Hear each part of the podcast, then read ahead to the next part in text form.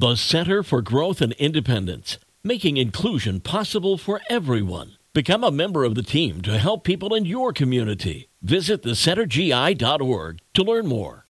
It is the best mix in the morning show on 98.3 The Coast. I'm Ginger Martin, and here is your coffee talk for your Tuesday morning. All right, Barbie fashion is coming this fall to a store near you, and not for the doll, for you to wear from Wrangler. Barbie's cowboy outfit from the Barbie movie was so popular among fans that Wrangler is coming out with a whole new line of pink denim. It's called Dreaming in Denim, and it's going to be available in both girl sizes all the way through adult. The girls in green are getting ready for another cookie season. Yep. The Girl Scouts are saying your pocketbook should get ready as well. Many of their most popular cookies are going to raise from $5 a box to $6 a box. But those thin mints, though, completely worth the money every time, and it goes to a good cause. And what did you have for breakfast this morning? If you actually had a slice of leftover pizza, you are not, you are not alone.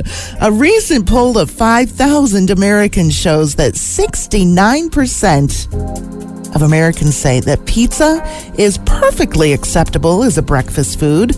Personally, I love it. I always look forward to leftover pizza for breakfast on a Saturday morning.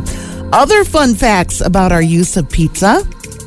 The average American eats 180 slices of pizza a year. That's just under 23 pizzas, or about two per month, all on your own. the average person eats pizza three times a month. And a lot of people say they can take down five slices of pizza in one sitting, no prob. 64% say pizza is the best food for movie nights. Yeah, I agree. 57% say they would serve it at a graduation party. And 25% of Americans say, sure, I'd serve pizza at my wedding. The average American's perfect pizza is round, not square, thick crust, topped with cheese, pepperoni, sausage, mushrooms, and parmesan. And that is your coffee talk today from 98.3 The Coast.